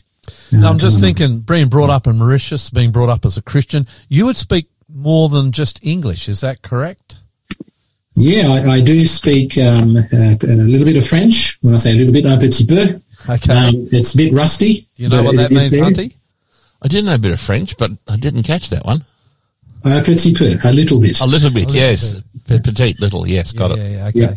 And I also speak uh, Creole, which is the Mauritian language, which is a, a local dialect, Okay. um, a mixture of French and English and Chinese and Indian, and it's a real, real mixture. Do, do your Creole. kids speak that language too, or lost on them?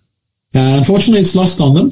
Yeah. Um, we never got the chance to practice that, but they do have a reasonable understanding of French. So Okay. we have um, all of them went through high school with uh, doing French, and uh, it's quite a, a lovely language to speak in. Just for interest's sake, so you've got Mauritius, it's a French, I know I'm wandering here, but I'm interested. Eh, Mauritius, a French speaking country. If France was to play England in soccer, football, who are you going for? Now, I still go for Australia. What about England, France? you don't want to answer that, huh? Not really. Okay. now, look, you might have been brought up in a Christian family, that's fine, but how did you meet Jesus? Well, I, I personally met Jesus actually when we came to, to Australia and um, we started attending Stanmore Church, Okay. um, which is a church near the centre of the city here in Sydney. Yep. And um, and my mum and dad um, were obviously practicing Christians, and my grandmother uh, was also with us, and and she was one who always shared her faith. And uh, I remember every morning that she'd be reading her Bible, and she would be uh, sharing that with us. And it was just the impression and the um, the the witness that they were to me that really sort of um, really wanted wanted me to make me want to follow Jesus. And so it was at one particular meeting that we had in uh, at Ryde Ryde Civic Centre. I don't know if you remember the old Salt days. They had um, the youth meetings You remember that? uh, for Salt Yes. at Ryde Civic Centre. Yes. Back And in the days was, of um, Warren Judd and Trafford Fisher. Yes, yeah, those guys. And there was an appeal made that day, and I gave my heart to Jesus there. And I remember uh, walking towards the front, and um, and Bruce Judd was actually there, and he uh, Yep. Approached me and he said, "Can I pray with you?" And he prayed this most beautiful prayer, and uh, I gave my heart to Jesus that day. How old were you? um, Wow. Uh, about thirteen. I was tagging along because my two older brothers were attending. I probably shouldn't have been there. I was so young, but um, it was a yeah, it was quite a, a good memory for me. So I'm interested in this. From 13 to your age now, I'm not going to say how old you are, but you are slightly older than me. Yes. Funny that because I was thinking this morning, how old is this guy? And I'm thinking, I'm thinking I'm older. I look older than you. I was going to say, you can't go on looks. I've been a pastor for 32 years. It's aging me. um, how have you kept that relationship with Jesus intimate for so many years? Because you gave your heart to Jesus when you're 13. There would have been a lot of other people doing it similar time to you. Many of them have wandered away. You know, our friends, we all back look back on our youth. A lot of our friends no longer with Jesus. What was the secret to you through the ups and downs of life, the good times and the bad times? How did you stay intimate with Jesus? Yeah, well, um, I can only share my own personal experience, but uh, I, I believe that our, our Christian faith has to be a very active one. So for me, uh, I've always wanted to to be involved and to be able to to share and to be able to witness and to be able to contribute to God's uh, to God's church. So I've always sort of remained active, even in the uh, in my early years, I was involved very much in our youth uh, youth meetings, Yep. um, leading out, and throughout my life, I've served in many positions as treasurer and elders and pathfinder leader and Sabbath school teacher and cook and chef and whatever it happens to be. And and I think for me, what's uh, kept me close to Jesus, and it's in that service element Yeah. and I've always um, wanted to uh, to to keep doing that. And praise the Lord that He's enabled me to to, to continue to do so. Uh, but I think it's it's it's a refreshing aspect that you have to renew that that relationship every day. Yeah. So it's it's just one that you spend time in prayer and, and spend time with Christ and and then looking for the opportunities to to actually share Him as much as you can. Interesting you say that because in the years I've known you, and I don't say this to pat you on the back, it's just a fact. Um, when we were at Wahroonga, and I was at Wahroonga for uh, 13 or 14 years, can't remember. Yep. Uh, 14, 14? I, I can't remember. It was a long, long time. I think, I'm not sure. When did you come to Wahroonga Church? Would have been 2000 and, was it Um, before I got there or uh, just a bit after? It was just after um, Yeah. I think. I think the whole time I was there, you were, and your family actually, you were serving the Lord at some capacity or another. And you actually were our head elder at Wahroonga for some time while I was there. You know what I remember? You're What's that? always very truthful. You would share the good and the bad. You would do it gently.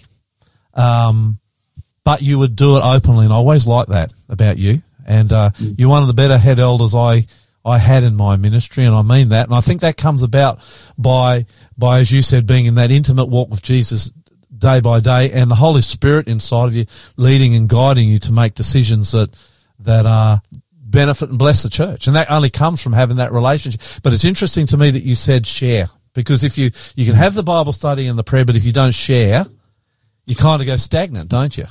Yep, yep, you do. You do. It's very important to, to be very active in our faith. Yeah. Um, if we if we have it and then we don't share it, it really literally dies. Yeah, yeah. And I- so it's it's part of the growing process. It's a, it's a it's a growing process. You can't say I know I know God at the age of thirteen and that's all I know, I know about Him. yeah, You know, it's, it's it's a relationship that grows similarly to to a marriage you know relationship. yeah. Um, we've been married now 35 years, and uh, and still still growing and learning about uh, my wife, and uh, we're very blessed uh, to to have her as my wife. So you're married, uh, you have family, have children? Uh, yes, we're married to Bronwyn, um, and uh, we have three children. We have twins, uh, Wes and Heidi, who I shouldn't say children anymore. These are adults. Yeah, they're, uh, they're, they're 29 Yeah. currently, Yeah, um, and uh, we have uh, Joel, who's uh, 27. yeah, yeah. So you have two boys and one girl. Correct. She's in the middle, uh, surrounded by boys. Well, the first two are actually twins. So Wesley Yeah. and Carla are twins. Oh, who so, was, who was yeah. born first between Wes and Carla? Uh, by one minute, Wesley was born first. I thought so. I thought so. Um, so he's happy to be known as the elder, older child, Yeah. eldest. In some capacity or another, uh, you've worked in finance. I don't know whether that's the right way to say it, most of your life. Look, just right now, what do you do for a job? Well, at the moment, uh, currently, I'm the uh, chief financial officer for the Greater Sydney Conference of the Seven Adventist Churches, um, which is quite a mouthful, but basically, simply, we uh, I look after the finances um, for the uh, companies of the Greater Sydney Conference. And when I say that, we look after the church company, um, the properties that we have, the aged care facility, and the schools company as well. So, So um, really looking after those four companies. just so our listeners know, the Greater Sydney Conference of Churches, that's a group of churches in the Sydney area that combined have representing them and serving them what we call a conference. Would that be correct? Is that how you would say that? Yeah, that's correct. Yeah, we have a group of churches, around uh, 105 churches and companies, How many members? uh, around just under, just over 10,000. Wow. So, so you've got 10,000 members in Sydney and 100 plus churches. You also run schools, Christian Correct. schools. How, how many, do you know offhand how many schools? We have six schools, uh, two primary and four uh, primary to, to high schools. Uh, we just have over about 3,000 students Wow. attending those schools uh, across Greater Sydney. They're good schools too. Uh, Yes, my, so. my kids went through them. And then we have a, what would you call it, retirement uh, an aged care. Aged care, yep. Yeah, the aged care company, who we have three facilities uh, across uh, Greater Sydney, one in Wahroonga, one at Kings Langley, and the other at Hornsby. Yeah, my wife actually works for one of them. So we could say she's an employee of the Greater Sydney Conference. Um, Correct. uh, that'd be a busy job, I would imagine. Uh, yes, it's more than a nine to five job, put it that way. You've got staff working for you. You'd have to have, wouldn't you? Yes, we've got a, we've got our finance teams uh, for each of these entities, um, as well as we've got business managers and finance managers at each of the schools as well. Okay. Now, how long have you been doing that? I joined um, last year, February 21, so it's about almost 18 months coming up to now. Another year or two, and we'll start to see the wrinkles. And he'll be already got grey He'll do. Obama. he'll, he'll be aging too. no, um, not the least for you living in very challenging times financially. You had a really interesting job before this, though. You were working for the was it? The, now I better be careful. Was it the World Bank or? Yeah, I was working for one of the subsidiaries of the World Bank. It's called the International Finance Corporation, the IFC. Yep. And um, they basically work with the uh, private sector in the different countries to uh, alleviate poverty. I mean, that's that's that's the mission of, of, of the entity. And I worked with them for just over 13 years. I was responsible for the Asian region. Was there a lot of travel be- involved in that? Significant travel. Uh, probably 60 to 70% of my time I was either on a plane or, or overseas somewhere. Did you Um, enjoy it? Which, um, yes and no. It was um, a very interesting and challenging job, but it was also difficult um, in terms of family, in terms of being back Yeah. home and being able to um, contribute and participate in that life back here in Australia. In, in a sense, you were playing your part in helping people out of poverty into a, a, a lifestyle where at least they could survive in some Yeah. sort of manner that is reasonable. Is that right? Yes, yes, that's right. I mean, we the, the area that I was really working in was uh, in terms of um, introducing credit into these economies so that um, we could reach the poor and provide a, a means for them to create employment, create wealth, and then to be able to uh, be self-supporting. So just to give you an example, I mean, we worked in countries that mostly and exclusively very poor countries such as India and Bangladesh and Nepal, um, Philippines, where, um, you know, we would provide facilities for them to be able to get a very small loan to get started, for instance, a very small loan, maybe around $50 worth. And that would enable them to then purchase some, um, some facility to start a small business, such as a goat or a chicken or a sewing machine or something of that nature that they could then um, create something and be able to sell and earn some income. And over that period of time, usually a loan would provide to them for three or six months. They would then be able to pay that back from the earnings that they make. And if they're do- doing that successfully, we would then um, provide them with more finance next time. And we had to work with the various governments to actually put the procedures in place and the laws and legislation in place to enable that to happen. So that was part of uh, part of my role to meet with the um, with the politicians, with the policy setters, with the central banks, uh, to enable them to um, introduce these schemes into their countries. Actually, it's it's quite sobering, isn't it, to see now what's going on in Bangladesh as they're facing great crisis. Um, and it makes you realise how blessed and fortunate we are. To you know, you're talking about giving them loans of fifty dollars to buy a chicken or a or, or start a, a crop or something. Small it's, business. It's Yeah. it's unbelievable, really, when you look at our life and then you look at the struggles that they have. Yeah, yeah. Well, the the, uh, the main difference here in Australia, we have a, a welfare uh, society as well that we provide for. But in these countries, unless you have any means yourself, um, there's no other no other help. Did you And so when you when you look at the great need, um, it's just overwhelming. yeah, Uh, and um, but however, uh, if you can even help the one person yeah. to uh, to come out of that, it's it's quite uh, it's quite um, fulfilling and an achievement for them. I suppose in your travels to these countries, you would have seen incredible poverty. It certainly was. Um, it's quite um, uh, startling when you first meet it. And just to give you an example, I, I took my family uh, after being working there for about a year. We went. We decided um, we saw a need and we wanted to go back and help. And so I took my family there, and our children were only in primary school, the youngest, and um, and so when we went there, we landed in India and, and we walked around and my, my son was just flabbergasted and he saw these people sleeping on the sidewalk and they didn't have anywhere to go. And he said, oh, Dad, but where, where did they go at night? Did they go back home? And I said to him, no, no, they actually, that's where they actually stay and they sleep under the bridge or on the side of the road. And he was just taken aback. And I think that's impacted all of us. Yeah. And uh, ever since then, we've, we've sort of done whatever we can in various means to try and help. Yeah. Well, that might be why you now do some volunteer work for a, a group called Asian Aid. Can you tell Yes, us about that? Yeah, no, Asian Aid is an organisation that's uh, not for profit, um, and we're a supporting ministry of the Seventh Adventist Church, where we uh, provide really um, education support for children in uh, in mainly three countries: in India, Bangladesh, and Nepal. And uh, we're a child-focused organisation, and so we we sponsor. We have our, our various sponsors who uh, sponsor children. We sponsor about three and a half thousand children across those three countries um, and uh, to provide education to those who would never be able to afford it. Uh, and alongside that, we then work with their with their families to provide means for their employment, uh, and then with the communities around them as well. So we have various programs that are in place to help with the various schools as well. How, how big is Asian Aid?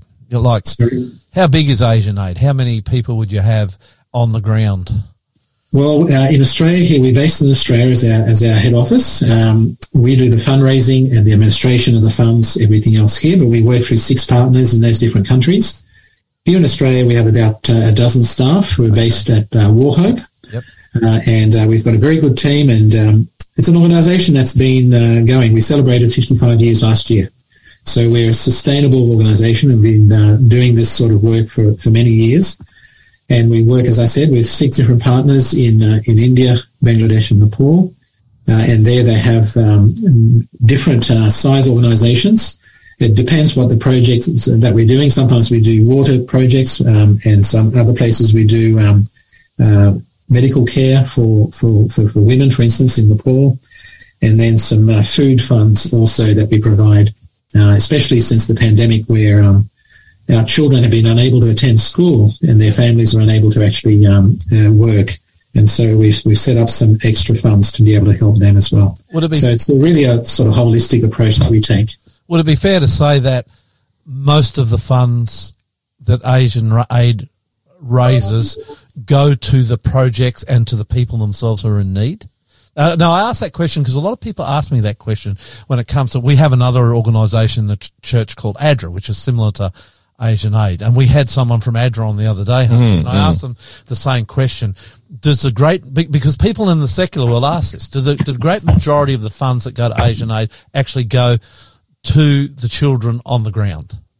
Sure. Well, all of us, I mean, as part of the directors, we're all volunteers. None of us uh, are paid. We contribute our time and our expertise. The only uh, cost that we have is really of our team that uh, are dedicated full time Yep. to the fundraising, to the program costs, and the administration of those funds. So those are the only uh, funds that we that we need to be able to run the organisation. But the majority of the funds, by far, go directly uh, to those children uh, through those partner agencies that we have in those countries. So it's very lean when it comes to and we we try and uh, monitor, and we do monitor those on a on a on a regular basis to try and see how we can we keep those costs down as far as possible, so that the majority of the funds are passed directly. Yes. now. If I wanted to know more about Asian Aid, where would I go?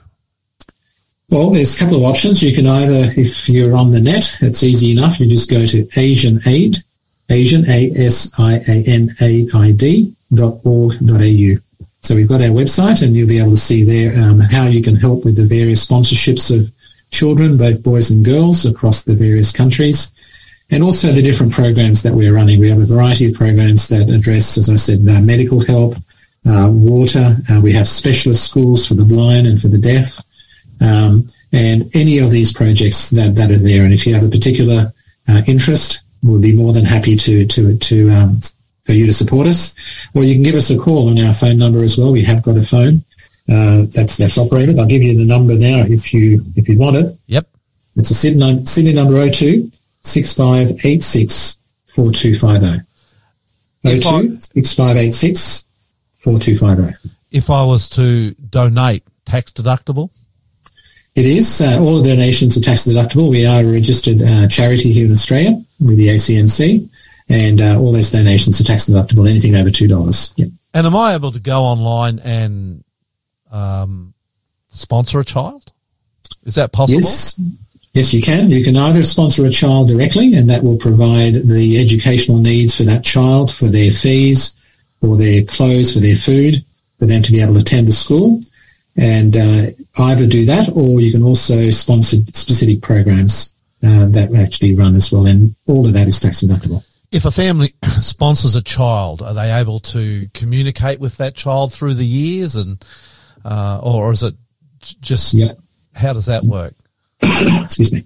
No, definitely. Um, we we do provide. Um, we have to be very much aware of child safety requirements as well. Yeah, So the um, the communication is done through through us as, Yep. as the administration, and they will communicate with you as a donor on a twice a year or three times a year through through some correspondence, and we encourage the sponsor to also do that through the means of a letter writing or a card, uh, and that is then passed on. And so we monitor that very closely because we've got responsibilities Yeah, to do. make sure that the children are safe. So sponsoring that child, can you sponsor that child all the way through the university? Is that how it works? Or Uh, you can through through Asian Aid. We we take them right through to high school. yes, Um, but uh, but I'll give you an example. Myself, I've sponsored many children over the years, and, and a number of those after I've, I've sponsored them through the schooling system. And when some have wanted to go, for instance, uh, we have a very close um, uh, sponsored child that we've followed through many years. He did some study at uh, Spicer College for theology. Yep. Uh, and he's now a chaplain at one of the Seventh Adventist schools, and so we sponsored him through the university course there as well. Wow. And a number of our sponsors do do that because once you get attached and once you've seen what these children are able to do and what potential they're able to realize, you want to be able to assist even further because most of them come from very, very poor families who would not be able to have this help otherwise. Probably a silly question, but I'm going to ask it anyway. Is it rewarding to sponsor a child through like that? Um, it certainly certainly is. I mean, from personal experience, I, I was uh, privileged enough to be able to uh, meet my sponsored child, and uh, and I went to in India on one of our trips there for work.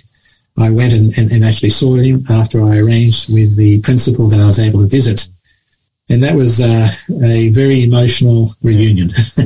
after a couple of years of sponsoring, we met to know him, and there was two I was sponsoring, and we've kept in touch with them via WhatsApp and Facebook and I was uh, able to go back for his graduation, and then he invited me back for his wedding, and uh, and there was just such a, a, a personal um, highlight of my life Yeah. to be able to see how, and he's been so grateful uh, that he was able to do that, and he now devotes himself to providing the same sort of assistance to others uh, in those situations, and it's just so rewarding that uh, the Lord has enabled that to happen.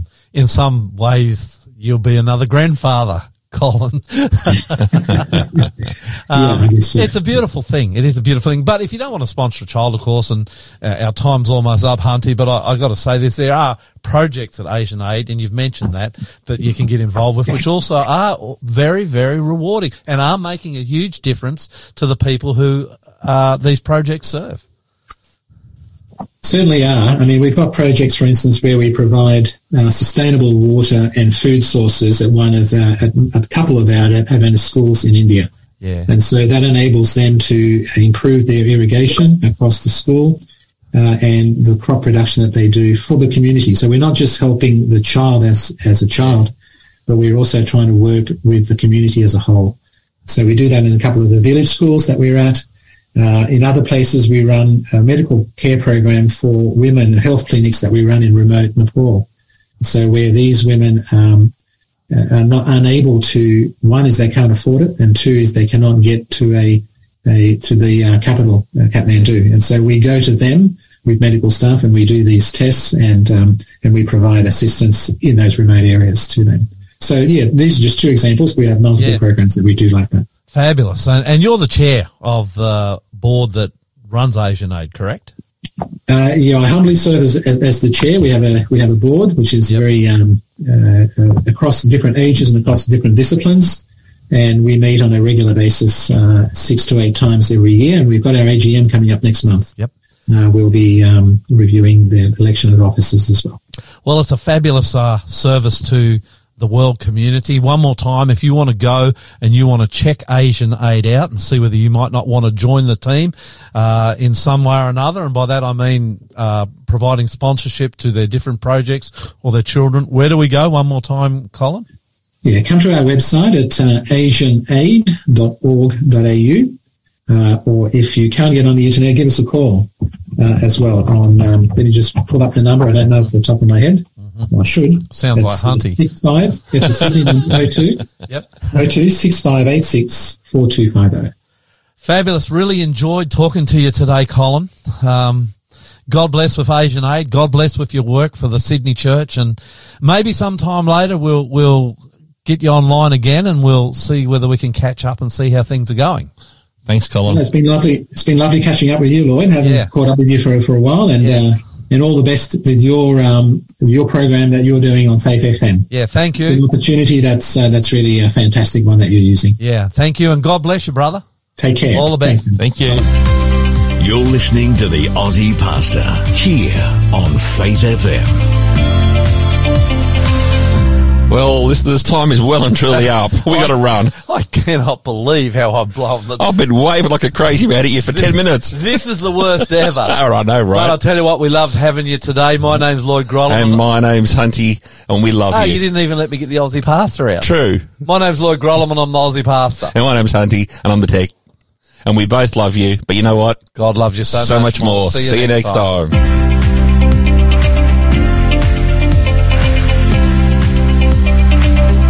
Thanks for joining the Aussie Pastor. If you enjoyed today's program and would like to find out more about Jesus, our ministry, or ways to support us, go to findjesus.tv